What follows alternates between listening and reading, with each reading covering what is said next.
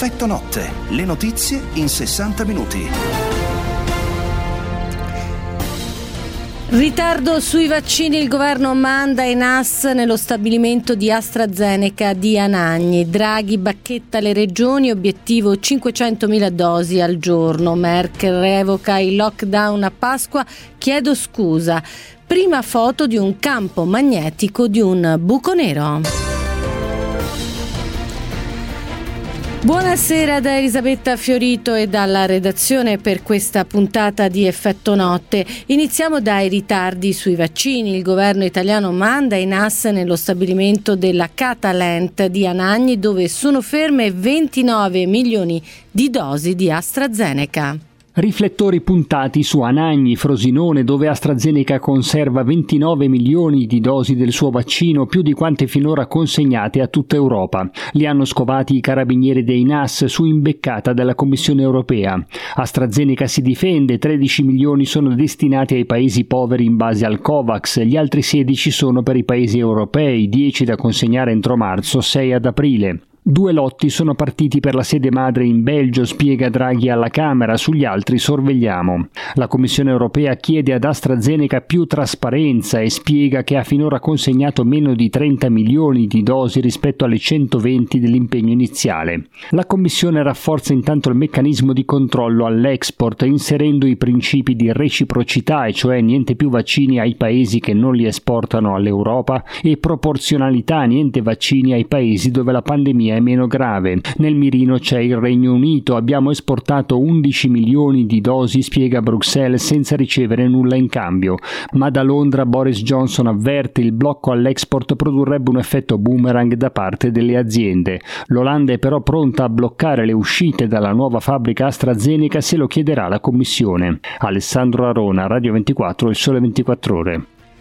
Oggi oltre 21.000 positivi al test, 460 le vittime, 100 in meno rispetto a ieri, aumento del tasso di positività al 5,8%. Intanto il Premier Mario Draghi annuncia il nostro obiettivo è portare il ritmo delle vaccinazioni a mezzo milione al giorno. Trasparenza sui dati della campagna vaccinale e stop alle differenze tra regioni sono le priorità annunciate dal Premier Mario Draghi alla Camera in vista del Consiglio europeo. Il governo renderà pubblici questa settimana tutti i dati sui vaccini sul sito della Presidenza del Consiglio, spiega Draghi, e sono i cittadini più anziani, ricorda le regioni, ad avere la massima precedenza. Mentre alcune regioni seguono le disposizioni del Ministero della Salute, altre trascurano i loro anziani in favore di gruppi che vantano priorità probabilmente in base a qualche loro forza contrattuale. Punta sulla collaborazione tra istituzioni il Ministro della Salute Speranza. Tutte le regioni sono tenute a rispettare il piano vaccini e il Ministero della Salute è pronto a sostenerla in questo percorso, spiega, e dal governo arrivano linee guida ad hoc con punti vaccinali territoriali straordinari aperti 12 ore con una capacità di 672 dosi al giorno, una ogni 10 minuti. Le regioni intanto restano sulla difensiva, potranno accadere altri disguidi, ha dichiarato il consulente della regione Lombardia Guido Bertolaso, come quello successo ieri a Codogno, nell'Odigiano, dove le persone sono state convocate per le vaccinazioni al nuovo hub al Palazzetto dello Sport, che però era chiuso. Rosanna Magnano, Radio 24, il sole 24 ore. E c'è attesa per quanto succederà sulle riaperture della scuola. Se si comincerà a riaprire, le prime a farlo saranno le scuole, lo ha detto Mario Draghi al Senato, accompagnato dagli applausi, specificando che si inizierà dalle scuole primarie dell'infanzia, se la situazione lo permette, anche nelle zone rosse. Quanto però alla riapertura subito dopo Pasqua, il Premier si è limitato ad un speriamo. Non molto di più è riuscito a dire più tardi al question time alla Camera il ministro dell'istruzione Patrizio Bianchi, il quale ha solo ribadito la volontà decisa, decisissima, ha detto, del governo di riaprire le scuole. Abbiamo chiaro che il nostro obiettivo è riportare tutti gli studenti, a partire dai bambini e le bambine, però tutti al più presto, come ha detto oggi il nostro Presidente, nelle condizioni di essere presenti. A chi, pur di riaprire, proponeva la possibilità di lezioni all'aperto o in aule maggiormente ventilate, vista la bella stagione, Bianchi si è limitato a rispondere che serve sanificazione e un intervento sulle strutture con spazi da allargare. Così, infine, il Ministro dell'Istruzione sulla campagna vaccinale nelle scuole. La campagna vaccinale è importante, abbiamo raggiunto su media nazionale già un risultato rilevante, più più della metà, con differenze molto fra regioni e regioni. A riguardo, il ministro Bianchi ha ricordato che l'assenza dal lavoro di tutto il personale scolastico per la somministrazione del vaccino è giustificata, non comportando alcuna decurtazione del trattamento economico. Roberta Pellegatta, Radio 24, Il Sole 24 Ore. E gli italiani sono rispettosi delle regole del distanziamento sociale, dice l'Istat. Durante la seconda ondata della pandemia, il 93,2% dei cittadini ha sempre usato le mascherine nei luoghi aperti e l'84% le ha utilizzate anche al chiuso quando erano presenti persone non conviventi. Sono alcuni dei dati del report I cittadini durante la seconda ondata epidemica 12 dicembre 2020-15 gennaio 2021, pubblicato dall'Istat. In quel periodo 7 italiani su 10 erano disponibili a vaccinarsi e 4 cittadini su 5 5 ritenevano utili le misure adottate dal governo. Durante la seconda ondata gli italiani dimostravano dunque un certo ottimismo, visto che all'epoca poco meno di 9 persone su 10 ritenevano che la situazione emergenziale sarebbe stata superata. In quel periodo in un giorno medio della settimana è uscito il 58,3%, gli uomini si sono allontanati da casa più delle donne, 66 contro il 51,2%. Conservata l'abitudine di lavarsi spesso le mani, anche se meno che durante il lockdown di primavera, rispettato il distanziamento almeno un metro per il 90% degli intervistati. Marta Cagnola, Radio 24, Il Sole 24 Ore. Inaspettata e clamorosa retromarcia di Angela Merkel che decide di revocare il lockdown rafforzato durante la Pasqua in Germania. Un errore deve essere chiamato tale e deve essere corretto. Un errore solo mio, sottolinea Angela Merkel, e per questo chiedo scusa ai cittadini. Fa mea culpa la cancelliera tedesca e decide di revocare il lockdown rafforzato per Pasqua. Nessuna stretta, dunque, tra l'1 e il 5 aprile. Troppo forte l'indignazione sollevata soprattutto nel mondo economico, troppe le contraddizioni rinfacciate al governo, come l'invito a non viaggiare nel paese dove gli hotel restano chiusi quando invece è possibile volare a Maiorca. Proprio dalla Spagna intanto arriva l'invito ai turisti stranieri, stiamo raccomandando di non venire, ha detto la ministra per il turismo, lo stanno facendo anche il governo tedesco e francese. E mentre l'opposizione preme affinché Angela Merkel chieda la fiducia in Parlamento per verificare se il suo esecutivo possa ancora governare, il il partito della cancelliera precipita nei sondaggi. Maria Luisa Pezzali, Radio 24, Il Sole 24 Ore. La politica, PD e 5 Stelle si incontrano in vista di future alleanze, un primo faccia a faccia molto positivo tra due ex che si sono entrambi buttati quasi in contemporanea in una nuova affascinante avventura, scrive su Twitter il segretario PD Enrico Letta, dopo l'incontro con l'ex premier Giuseppe Conte. È stato un confronto molto proficuo, un clima molto cordiale, uno scambio molto utile. Si apre un cantiere, un cantiere dove prevarrà il dialogo, dove prevarrà un confronto costante per soluzioni comuni per il Paese. Si sblocca poi la situazione al Senato nel PD, Andrea Marcucci fa un passo indietro e candida comunque un'ex renziana chiedo di sottoscrivere per l'assemblea di domattina la candidatura non di Andrea Marcucci, ma la candidatura di Simona Malpezzi, perché è una donna, certo, perché è una donna, ma soprattutto perché è capace. Silvio Berlusconi è stato dimesso dall'ospedale milanese San Raffaele. Il leader di Forza Italia era stato ricoverato lunedì per una serie di controlli di routine. Chiediamo misure per assumere e non per licenziare, così il presidente di Confindustria Carlo Bonomi al convegno del Sole 24 ore sul nuovo formato del quotidiano e sulle altre attività editoriali lanciate dal gruppo. L'uscita da questi mesi terribili dell'emergenza sarà più rapida ed efficace nella misura in cui sapremo liberarci dalla retorica del declino e capaci di esprimere e realizzare idee originali, progetti innovativi e visioni lungimiranti. Il Presidente della Repubblica, Sergio Mattarella, lo dice nella sua lettera di augurio inviata al direttore Fabio Tamburini per il nuovo Sole 24 ore, al centro dell'evento Reshape the World. Capacità di cambiare e reinventarsi è al centro del concetto di Reshape e vale per il Sole 24 ore come per le imprese e tutto il sistema Italia. La sfida del PNRR, ha spiegato il presidente di Confindustria Carlo Bonomi, è quella di fare le riforme di cui il Paese ha bisogno per il futuro. In evidenza vari temi, fra questi la liquidità con la necessità di una proroga della moratoria, ma anche un ragionamento sul blocco dei licenziamenti che ormai, ha detto Bonomi, è un blocco alle assunzioni. Andrea Biondi, Radio 24, Il Sole 24 Ore.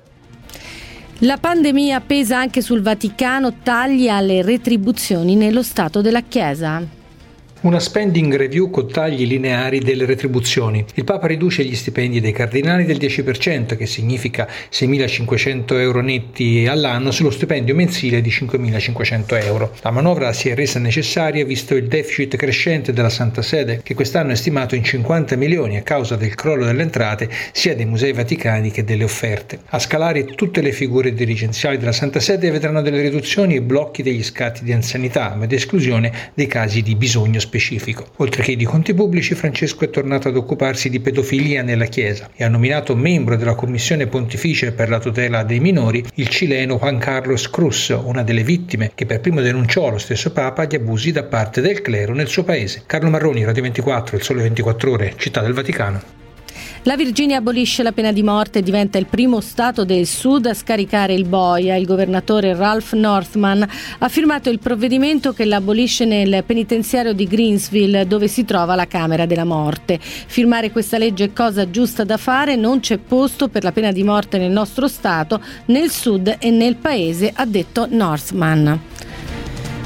Le ennesime elezioni in Israele non sbloccano lo stallo con quasi il 90% dei voti scrutinati. Il blocco di destra del premier Benjamin Netanyahu è fermo a 52 seggi senza maggioranza e non lo otterrebbe neppure se Naftali Bennett decidesse di entrare nella coalizione con i suoi sette seggi. Il totale sarebbe 59, due seggi in meno dei 61, dei 61 necessari alla Knesset. Ma Netanyahu non molla, l'unica alternativa ad un governo della destra guidato da me è un quinto voto.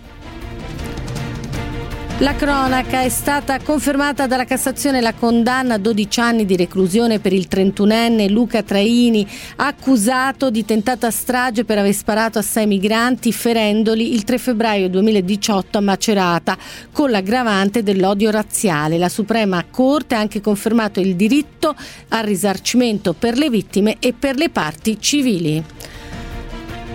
Dopo la prima foto di un buco nero arriva la prima immagine del suo campo magnetico. Il protagonista anche stavolta è il buco nero della galassia M87, distante 55 milioni di anni luce. L'ha ottenuta la stessa collaborazione Event Horizon Telescope della foto storica del 2019. Lo studio ha un'importante partecipazione italiana con l'Istituto Nazionale di Fisica Nucleare e l'Istituto Nazionale Nazionale di Astrofisica.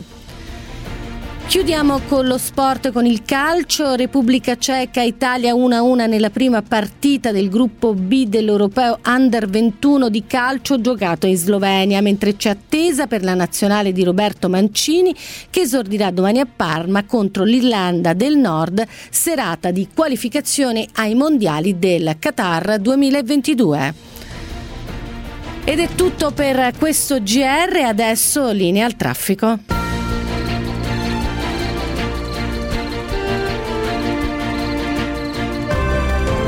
Effetto notte, le notizie in 60 minuti. È stato un confronto molto proficuo, un clima molto cordiale, uno scambio molto utile. Si apre un cantiere, un cantiere dove prevarrà il dialogo, dove prevarrà un confronto costante per soluzioni comuni per il Paese. Ragazzi, sette volte mi avete fatto e contro Conteletta io non c'ero, io ero a sentire Draghi. No! no ragazzi, ho detto, quando, no, ho detto una cosa diversa. Ho detto, oggi io ho ascoltato il Presidente del Consiglio che, come sicuramente vi siete accorti, si chiama Draghi e non Conte. Chiedo di sottoscrivere per l'assemblea di domattina la candidatura non di Andrea Marcucci, ma la candidatura di Simona Malpezzi. Perché è una donna, certo, perché è una donna, ma soprattutto perché è capace. E iniziamo a parlare di politica, vi ricordo il numero dei vostri sms 349 238 6666 e ne parliamo con la nostra Barbara Fiammeri, commentatrice del Sole 24 Ore. Allora Barbara, oggi c'è stato questo incontro, abbiamo, visto, abbiamo sentito la prima voce, era quella dell'ex premier Giuseppe Conte che ha incontrato Enrico Letta. Cosa si muove nel centro-sinistra? Si riuscirà a fare questa alleanza, visto che poi insomma questa alleanza è sempre stata un pochino ballerina perché eh, è stato anche criticato Zingaretti per averla voluta troppo. Ma diciamo, eh, intanto buonasera a tutti, ma diciamo che siamo ai primi approcci. Mm, nel senso che se poi convoleranno a nozze è tutto da vedere. Siamo ai primi approcci e eh, non sarà facile portare avanti questa, questa, alleanza perché comunque ci sarà lo spoglio delle amministrative, i tentativi di trovare una soluzione per il caso Roma dove appunto sappiamo che c'è Virginia Raggi e tu adesso lo dirai, ma insomma sappiamo che anche che, che Nicola Zingaretti ha detto eh, insomma, ha, ha, ha, usato parole molto pesanti nei confronti della sindaca di Roma e, e, quindi insomma un'alleanza rispetto alla candidata attuale del Movimento 5 Stelle a Roma è questo è sicuramente uno degli ostacoli che eh, Letta e Conte troveranno sulle loro strade, ma non è l'unico perché poi al di là insomma, delle buone intenzioni ci sta anche una forte competizione tra, tra i due e anche tra i due partiti perché eh, comunque vanno a pescare un po' in uh, un elettorato simile, visto che ormai la parte destra del Movimento 5 Stelle è, è volata altrove, quindi anche dell'elettorato parlo, quindi è evidente che insomma, c'è una competizione sia interna a questa possibile alleanza e sia proprio ci sono dei temi a partire appunto da quello delle candidature per le prossime amministrative che mettono in difficoltà. Però ripeto, eh, oggi Letta e Conte hanno, dire, hanno eh, dato eh, conferma della volontà comunque di provarci. Poi se, se, se sono rose fioriranno vedremo. Allora, eh, facciamo prima un focus su Roma, come dicevi tu, no? Eh, si è intanto dimessa una consigliera dei 5 Stelle, quindi sì. la giunta Raggi, no? Gemma Guerrini, e la giunta Raggi è in bilico, quindi si potrebbe andare a rivotare molto prima di quello che si aspettasse. Allora, eh, Zingaretti all'inizio sembrava tentato, perché anche perché non si sa nemmeno se la giunta poi regionale reggerà a lungo, no? Quella del Lazio. Poi ha fatto un passo indietro. Eh, Bertolaso dall'altra parte, eh, cioè dal centrodestra, ha fatto un altro passo indietro, anche perché lì c'è una divisione, no? la Lega che vuole Bertolaso, la Meloni che non lo vuole. E, insomma, l'unico che si vuole candidare a Roma è Carlo Calenda. sì che partito, come dire, con largo anticipo, vediamo se poi alla fine arriverà a tagliare il traguardo, mm, nel senso che Calenda ovviamente nei giorni scorsi sappiamo che ha avuto un colloquio, più di un colloquio con, uh, con il nuovo segretario del Partito Democratico, con Enrico Letta, eh, i due sono amici, si stimano, quindi al termine di questi colloqui anche lo stesso Calenda ha detto sì, mi dispiacerebbe se dovessi rinunciare, quindi per la prima volta come dire, non ha escluso un, l'ipotesi del passo indietro, certo dipende molto da chi potrebbe essere il candidato, tu lanciavi insomma chiaramente l'ipotesi che tra i nomi possa esserci anche quello di Nicola Zingaretti. Se ne parla anche Gualtieri, no? Anche l'ex ministro dell'economia anche Gualtieri. L'ex ministro Gualtieri, anche se i sondaggi, cioè il problema, cioè il PD eh, è il partito più in difficoltà in questo momento per quanto riguarda eh, la capitale in particolare, perché ehm, una cosa non si può permettere, cioè il Partito Democratico si può permettere di perdere a Roma, non si può permettere di non andare al ballottaggio questo non se lo può permettere, cioè di non, di non giocare la partita, di non, di non, essere uno dei protagonisti della partita.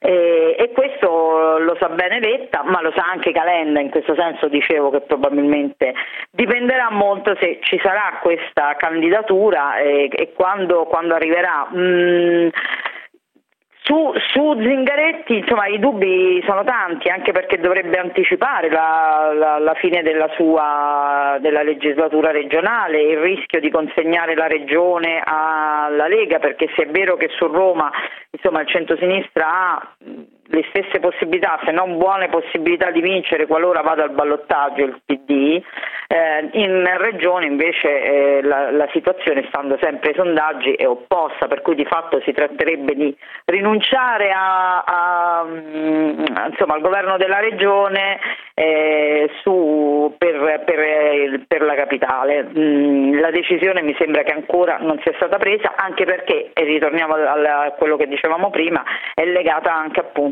ai rapporti che si andranno consolidando o meno con il Movimento 5 Stelle, con tutto ciò che attiene anche al Campidoglio. Allora, noi abbiamo visto però questo incontro di un segretario eletto poi alla fine, no? Perché Ricoletta ce l'ha fatta ed è stato eletto. E invece un leader in pectore, perché insomma Conte ancora, cioè è stato indicato, ma la piattaforma eh, non, non, non, lo vota, eh, anzi pre, eh, sta preparando addirittura Conte la causa contro Casaleggio. Insomma, mh, mm, all'interno del Movimento 5 Stelle la guerra continua tra le varie fazioni, ma soprattutto anche contro uh, Davide Casaleggio. Sì, Conte ha detto chiaramente, insomma, cioè non ha escluso le vie, come si dice in questi casi, non ha escluso le vie legali, spera in un accordo amichevole, ma insomma quando uno spera in un accordo amichevole significa che si sta preparando alla guerra in realtà, no? Cioè, eh, sono le classiche dichiarazioni che precedono poi eh, cioè sono delle vere e proprie minacce insomma, che vengono lanciate e quindi anche qui è tutto da vedere perché poi sappiamo che l'abbiamo definita tante volte la piattaforma Rousseau come la cassaforte no? del, del, Movimento 5 Stelle, Casaleggio che ha le liste degli iscritti, eh, la, ma, ma già il voto cioè, votare Conte non è semplice se non ci si serve della piattaforma Rousseau e Casaleggio ha già detto che la piattaforma Rousseau lui gratis non la dà, nel senso, gratis, nel senso che lui vuole arrivare a un accordo eh, economico sul passato con eh, il Movimento 5 Stelle perché poi mh, mm, ci sia un rapporto diverso, contrattuale, negoziale tra le due parti. Però adesso, oggi come oggi, votare eh, Conte è complicato proprio da un punto di vista pratico, nel senso che come li fai votare i militanti dei 5 Stelle se non usi Rousseau? Non, non, c'è un'altra Vabbè, si, si, potrebbe fare quello che fa il, il PD. No, si potrebbero fare i gazebo, quello che ha fatto il PD, che ha fatto Beh, la insomma, Lega alle volte. Eh, insomma, ho capito, l'hanno fatto quando sconfitta. non eravamo in piena pandemia, infatti anche D- le primarie del PD eh, si parla delle primarie, si parla delle primarie, ma insomma sono anche a rischio. Poi sai, le primarie le puoi fare quando eh, magari le fai in, in estate quando si, ci auguriamo tutti che tra vaccinati e il caldo eh, l'epidemia si stia sciamando e, e, quindi dire le primarie per il candidato a, a Roma piuttosto che eh, in un'altra città le, puoi fare. Ma Invece Conte adesso che tu devi eleggerlo capo dei, dei 5 Stelle. E come fai a eleggerlo? Loro devono fare un cambiamento di statuto per eleggere Conte, che può essere fatto con una... perché poi queste sono tutte le procedure dei 5 Stelle, la burocrazia in questo caso... Sì, no, ecco, poi attenzione, ecco, il problema è che se dovessero fare pure gazebo, magari sconfitta la pandemia sarebbe il fallimento no? di quello che era l'ideale all'inizio di questa democrazia diretta attraverso il web, e, insomma è ovvio. Allora, un, un, una cosa invece... Prima prima di eh, dare la linea alla regia, eh, Barbara, eh, capigruppo donna, insomma c'è stata questa polemica, no? Marcucci poi ha fatto eh, un passo indietro, eh, però poi mh, mm, insomma è sempre una renziana, diciamo, no? la nuova capogruppo al Senato. E chi vincerà secondo te alla Camera? La Madia oppure eh, c'era un'altra, un'altra, donna in pole position? La Serracchiani. è la Serracchiani, scusa scusami, ecco, non mi veniva. Chi vincerà tra le due? Ta ta ta ta ta? La, Val- allora, la Valpezzi so, è stata so designata. Perché, perché la, così ti direi che da un punto di vista forse di voti la Serracchiani in questo momento è, è più forte, però eh, oltre al fatto che è presidente di una commissione importante in Parlamento, ehm, c'è anche l'altro aspetto che comunque la Madia è molto vicina a Enrico Letta eh, e siccome come tu dicevi al Senato andrebbe eh, comunque un esponente diciamo, della, sì, di, di, quindi dell'area ex renziana che poi appunto nello stesso letto ha detto che non vuole più sentir parlare, non ci sono più gli ex renziani, ehm, quindi potrebbe, potrebbe, spingere per un candidato no, più vicino a lui, anzi in questo caso una candidata, una presidente più vicina a lui. Non lo so, il voto è a scrutinio segreto, mi sembra che comunque alla Camera la situazione sia molto più tranquilla rispetto mh, al Senato dove comunque eh, la corrente degli ex renziani eh, di base riformista ha più, più, voti. Un po' più di voti, sono, no? Infatti sono 22 su 35 se non sbaglio i, sen- i senatori, diciamo, però eh, però Letta secondo me ha giocato molto bene le sue carte in questa prima fase, nel senso che intanto eh, ha sorpreso un po' tutti, no? anche, anche, noi, anche noi commentatori, nel senso che ha cominciato a sparare una dietro l'altra una serie di cartucce eh, mettendo in discussione, cioè la prima è stata quando ha nominato i suoi vice, no? Latinagli e, mm, e Provenzano e poi la segreteria a distanza di 24 ore, quando si parlava già insomma 10 giorni, sì, tutti hanno detto eh, ma ha usato il Cencelli, nel senso che ha rispettato poi gli equilibri tra le correnti. Sì, d'accordo, però l'ha fatto in 24 ore, cioè non ha lasciato che fossero poi i capi correnti a decidere chi mettere in segreteria e anche questo è stato un segnale. E poi subito dopo è arrivato il, il segnale eh, sui, sui capigruppo eh, in Parlamento di Camera e Senato e costringendo di fatto anche base riformista, cioè appunto quella che tu definisci la corrente degli ex ferenziani, ad accettare no, come l'ha costretti e sostanzialmente dividendoli. Cioè lui ha, um, ha, ha utilizzato una, una, tecnica, insomma, quella di dividere poi all'interno dei gruppi che fino a poco prima erano molto, molto uniti e in questo modo adesso questi gruppi per evitare che la, la, divisione tra loro diventi palese, perché faccio un esempio, essendo a scrutinio segreto, se Marcucci avesse insistito e poi non fosse comunque passato, era evidente che una parte eh, della sua corrente non lo aveva confermato. Quindi o viceversa, nel senso che se invece fosse stato confermato da più di quelli di base riformista significava che si erano divisi altri. Quindi in questo senso secondo me Letta ha dimostrato una certa, insomma, ehm, noi l'abbiamo sempre definito come dire, era il buono della situazione, no? Renzi e invece era il cattivo, non è così. e invece non ha dimostrato di essere... Oh, cioè, certo, allora Barbara ti ringrazio e, e tanto sarai con noi poi quando uh, torna Roberta eh, sei un ospite quasi fissa di Effetto Notte. Ti ringrazio anche per averci illuminato su quanto sta avvenendo eh, nel centro-sinistra, ovviamente perché oggi si parla di questa cosa, domani parleremo anche del centrodestra. Grazie infinite a Barbara Fiammeri, commentatrice eh, politica del Sole 24 Ore. Una pausa e poi parliamo di vaccini.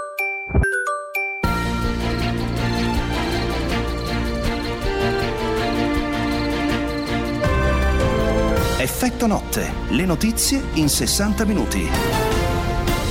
Le identità di alcuni lotti che non, dire, non tornavano nei conti della, della, della Commissione e che sarebbero stati giacenti presso lo stabilimento della Catalent, che è una società che infiala i vaccini di Anagni hanno identificato effettivamente quei lotti che erano in eccesso. A quel punto i lotti sono stati bloccati, oggi ne sono partiti due, ma sono, sono stati spediti in Belgio, quindi all'interno dell'Unione Europea, alla casa madre AstraZeneca. Per quanto riguarda la copertura vaccinale di coloro che hanno più di 80 anni, persistono purtroppo importanti differenze regionali che sono molto difficili da accettare. Mentre alcune regioni seguono le disposizioni del Ministro della Salute, altre trascurano i loro anziani in favore di gruppi che vantano priorità, probabilmente in base a qualche loro forza contrattuale. Dobbiamo essere uniti, dobbiamo essere uniti nell'uscita dalla pandemia, come lo siamo stati soffrendo insieme nei mesi precedenti. E questo era il Premier Mario Draghi in Parlamento oggi proprio per fare il punto sulla campagna vaccinale. Con noi c'è Rosanna Magnano, la nostra Rosanna Magnano di Radio 24, esperta poi di vaccini e di sanità, e Stefano Vella, infettivologo dell'Università Cattolica ed ex presidente AIFA. Allora, mh, quello che vorrei chiedere subito a Stefano Vella, che cosa è successo ad Aragni?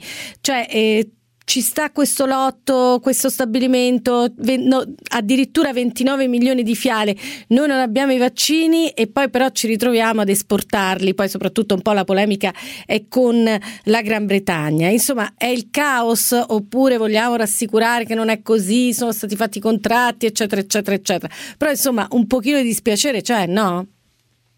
Beh, certo, la storia è un po' strana. Oggi devo dire eh, Draghi con la sua flemma, perché ecco, diciamo, lui non è uno di quelli che urla, no? però oggi ha dato due bastonate importanti, così con nonchalance. Quindi eh, devo dire bravo, perché non è un tribuno, non so come dire.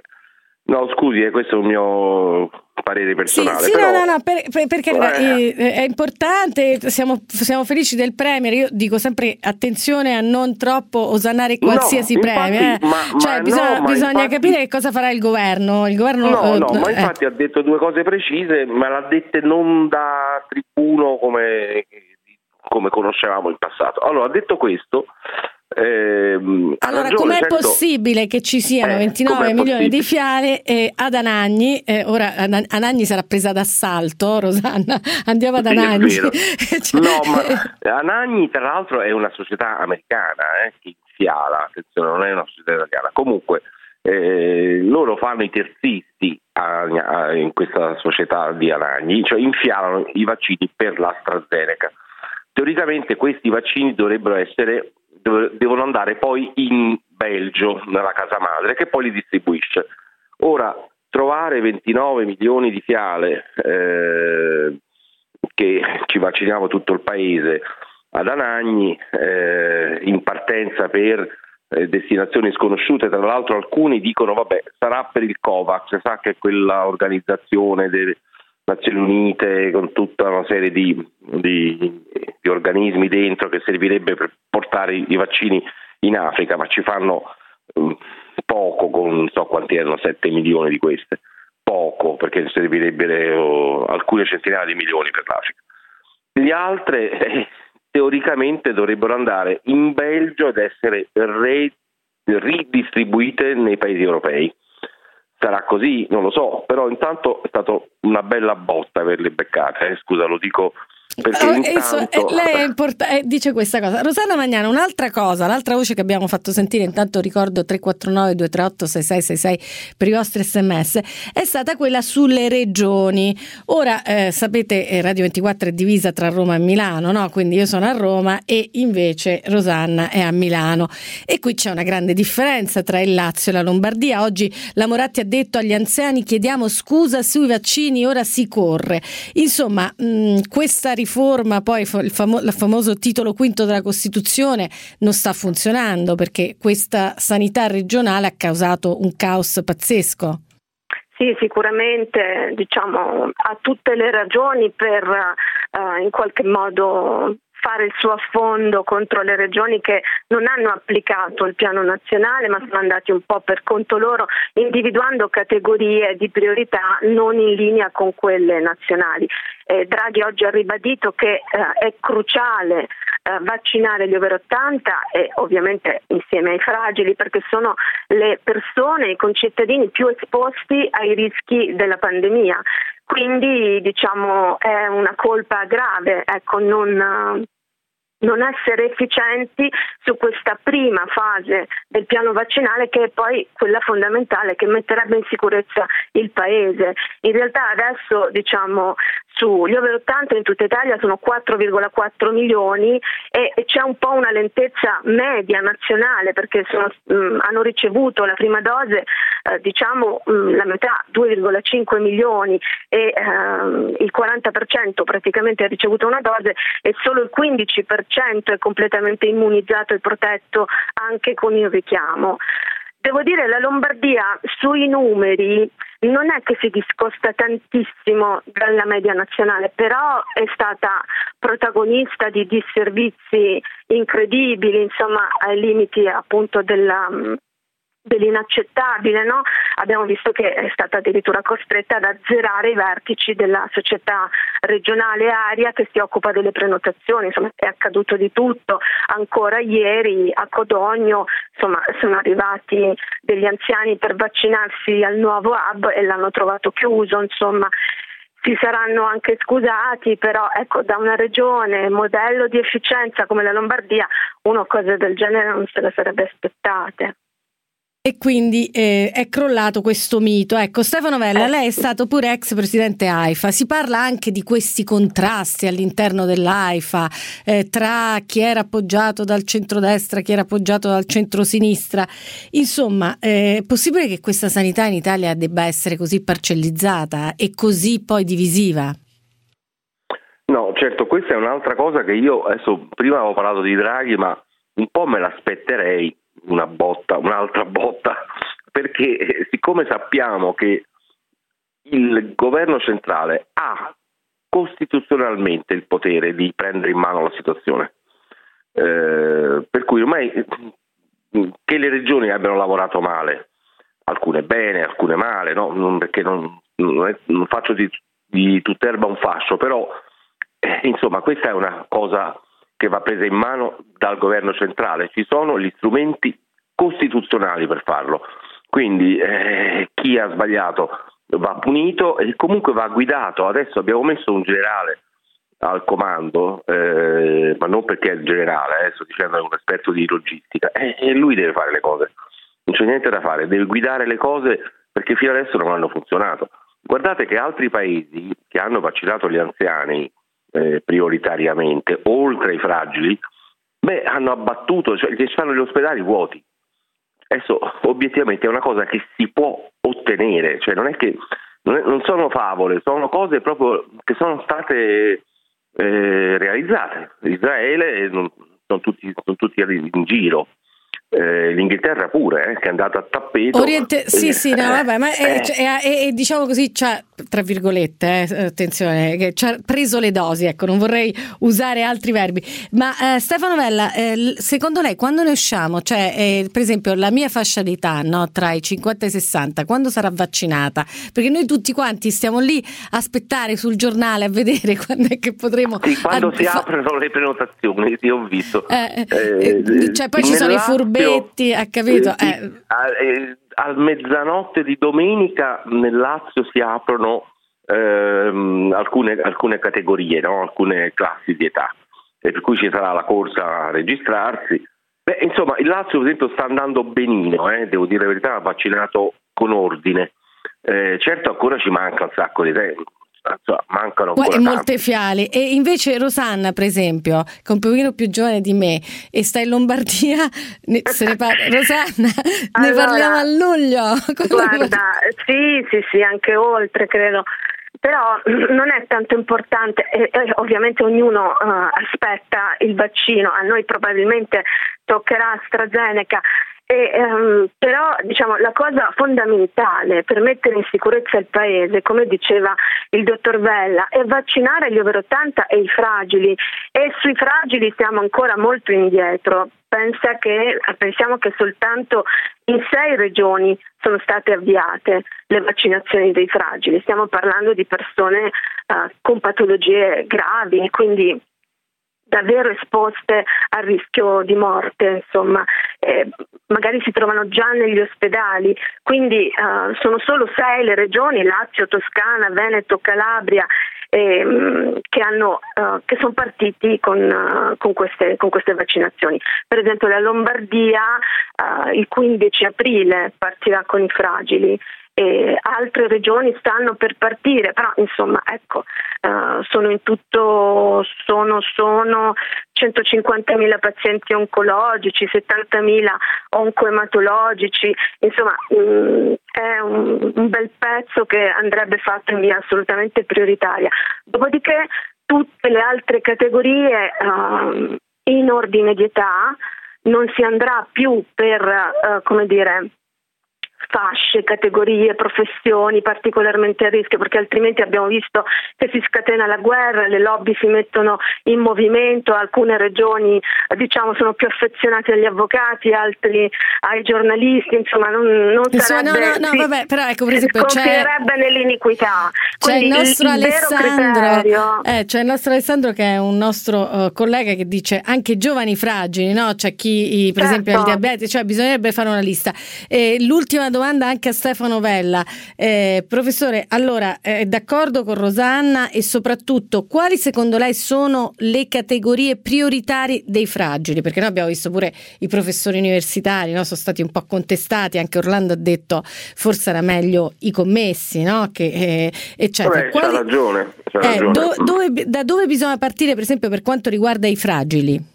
E poi vi saluto che cambiamo argomento perché eh, parleremo perché di una... più, non ne no, più. no, parleremo no, di... e vi prego di stare con noi perché parleremo del Siamo Dante di eccetera. Allora, Quindi... no, i fragili no, in realtà è vero che qui eh, ci sono oltre agli anziani che sono quelli che soffrono di più se si beccano il Covid, sicuramente eh, 70, 80, 80, 90, quelli sicuramente.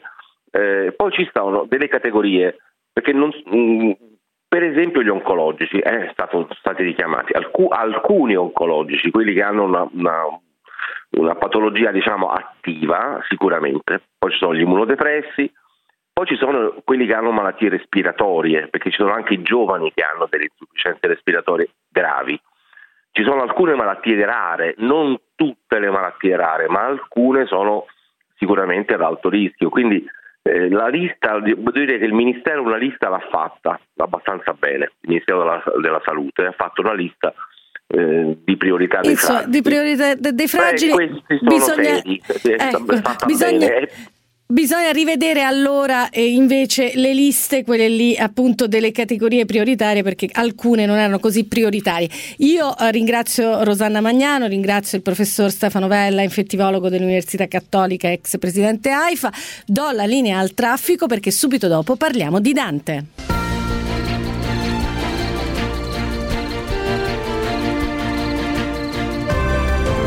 Effetto notte, le notizie in 60 minuti. Non so se mi fui qui troppo folle, chi pur risposi lui a questo metro. Deh, or mi di, quanto tesoro volle nostro Signore imprima da San Pietro che ponesse le chiavi in sua balia, certo non chiese se non vienmi retro. Né Pier né gli altri tolsero a Mattia oro o d'argento quando fu sortito al loco che perdè l'anima Maria però ti sta che tu sei ben punito e guarda ben la maltolta moneta ch'esser ti fece contra Carlo ardito e se non fosse che ancora e questo che state ascoltando è Stefano Messina del Teatro Vittoria di Roma che eh, ha registrato in streaming perché i teatri sono ancora chiusi. Uno spettacolo molto interessante che si intitola Dante a Roma e che potete poi vedere su My Movies ricordiamo. Però noi per parlare di Dante abbiamo eh, invece in linea da Vienna tramite Skype cioè la tecnologia eh, ci aiuta aiuta due autori di fama internazionale, Rita Monaldi e Francesco Sorti, due scrittori che in questo momento hanno scritto Dante di Shakespeare, candidato solferino al premio Campiello. Buonasera Rita e buonasera Francesco. Buonasera. buonasera, buonasera a tutti. Allora, intanto parliamo del eh, vostro libro che è particolare perché voi descrivete Dante attraverso gli occhi di Shakespeare. Com'è il gioco? Eh, eh, sì, mm, ci siamo presi questa libertà perché sapevamo che c'erano le basi, cioè mm, Shakespeare eh, conosceva Dante e nell'Inghilterra elisabettiana, quindi fine 500, inizio 600, Dante era eh, noto a un pubblico anche piuttosto largo e soprattutto era molto noto ai letterati perché già Chaucer nel, nel Medioevo aveva pensato un po', addirittura riscritto la storia del Conte Ugolino, quindi eh, dire Dante Alighieri, dire la Divina Commedia al pubblico inglese diceva qualcosa qualcosa e Shakespeare sicuramente ha attinto eh, naturalmente con la sua arte, non plagiando, a molti motivi, molti personaggi, molte situazioni, eh, anche molti temi eh, danteschi. Ecco, in particolare quello che noi sentivamo era un, un brano del Paradiso, no? E, ed è il brano, insomma, le terzine che riguardano poi San Pietro che si scaglia eh, contro la Chiesa. Ricordiamo che il 25 marzo, eh, quindi domani, sarà il Dante D perché eh, secondo gli studiosi è quel momento che inizia il viaggio ultraterreno. Allora, quello che io voglio chiedere a Rita Monaldi, poi ricordiamo anche che Rita Monaldi e Francesco Sorti sono marito e moglie e sono poi scrittori insieme. Ma eh, Rita, eh, che cosa pensi tu eh, di questa giornata? E poi eh, noi abbiamo sempre pensato che il paradiso fosse un po' più noioso rispetto all'inferno, è così? Assolutamente no, perché eh, se noi estrapoliamo eh, dal paradiso tutti i riferimenti che eh, Dante vi ha inserito e che sono presi dalla eh, sua biografia personale, vediamo e scopriamo un itinerario completamente nuovo, molto shakespeariano, eh, che farebbe la gioia, siamo sicuri, anche dei ragazzi sui banchi di scuola e dell'università. Sì, poi perché poi eh. Eh, le, le, questa giornata che è stata giustamente istituita e che speriamo aiuti molto eh, non solo i ragazzi ma anche noi adulti a tenere viva la fiaccola della, della coscienza, della nostra unità nazionale e della nostra unità linguistica e culturale, beh ecco la, la, le peripezie di Dante e vedere come sono state trasposte nella Divina Commedia sicuramente sono una cosa che può essere resa in modo appassionante appassionante e se eh, lo, lo, sapremo fare eh, a, a, cominciare dai banchi della scuola, quindi gli insegnanti, e fino a poi tutte le figure di educatori e chi poi come noi eh, o come te Elisabetta scrive, comunica e porta al pubblico sempre eh, la, l'attenzione su certi temi, beh sicuramente i, frutti poi eh, alla lunga si vedono. Senti, eh, ma che Firenze era quella di Dante, no? Perché eh, per, per, appassionare i ragazzi parliamo di quest'uomo, perché voi avete anche scoperto un po', avete fatto dei piccoli scoop sulla sua vita. Per esempio, aveva una malattia, viveva in questa Firenze abbastanza sanguinolenta. Ecco, che malattia aveva Dante, o almeno che malattia voi avete immaginato come scrittori, quindi non come storici, potesse avere il sommo poeta? Ma in realtà già gli storici fin dall'Ottocento, ma ancora oggi, eh, tra i quali il, il eh, compianto Marco Sant'Agata, recentemente scomparso, eh, sono convinti che Dante soffrisse effettivamente di una malattia che noi intravediamo in questi ripetuti svenimenti eh, che, ai quali lui dice di essere soggetto durante questo viaggio ultraterreno che è la Divina Commedia. Ehm, non eh, vi vedono solo una, una, una finzione letteraria, ma probabilmente appunto uno spunto ehm, di, di, di, trasposizione nella commedia di un suo problema eh, molto molto concreto, cioè l'epilessia. Eh, Dante probabilmente ha sofferto di eh, epilessia e quello che noi diciamo eh, immaginiamo in più rispetto alle, alle, alle conquiste della storiografia eh, della dantistica eh, è che avesse un tipo particolare di epilessia che eh, si chiama epilessia fotosensibile, cioè ehm, che eh, reagisce e quindi eh, dà, dà, luogo a svenimenti eh, di fronte a eh, colori eh, contrastanti tipo bianco e nero, a strisce, a scacchi, eh, di cui erano piene le strade e le mura delle, degli edifici della Firenze di Dante ehm, e che è una, un morbo oggi molto molto ben definito e studiato anche in psichiatria. Ecco, allora, poi il, il, passo avanti che abbiamo fatto diciamo, rispetto a quello che appunto si sapeva, cioè, si era stato teorizzato, cioè che lui avesse questa forma di epilessia e che mh, eh, eh, questo abbia avuto un riflesso sulla sua attività di scrittore, cioè che gli abbia dato quelle capacità visionarie, eh, profetiche o come lo vogliamo definire, che poi lo hanno portato a scrivere la commedia. Quindi lui praticamente preso da questi attacchi epilettici poi si ritrovava in un mondo che eh, appunto era quella, la famosa selva oscura, insomma si ritrovava a viaggiare eh, in mondi che eh, magari non erano del tutto comprensibili o comunque eh, che invece eh, facevano parte dell'immaginario collettivo dell'epoca.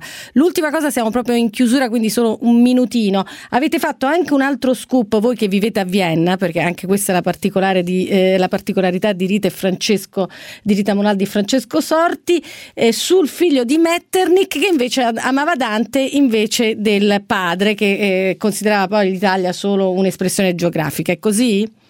Infatti, il figlio di Metternich sconfessò il padre, eh, eh, che appunto non riteneva l'Italia una vera nazione, un vero, un vero popolo. Eh, lui fu ambasciatore eh, in Italia e eh, scrisse delle memorie in cui disse che assolutamente l'Italia non solo non era affatto una mera espressione geografica, bensì tutt'altro. L'Italia e l'italiano e Dante ehm, erano e sono eh, il padre e la madre dell'intera civiltà europea europea.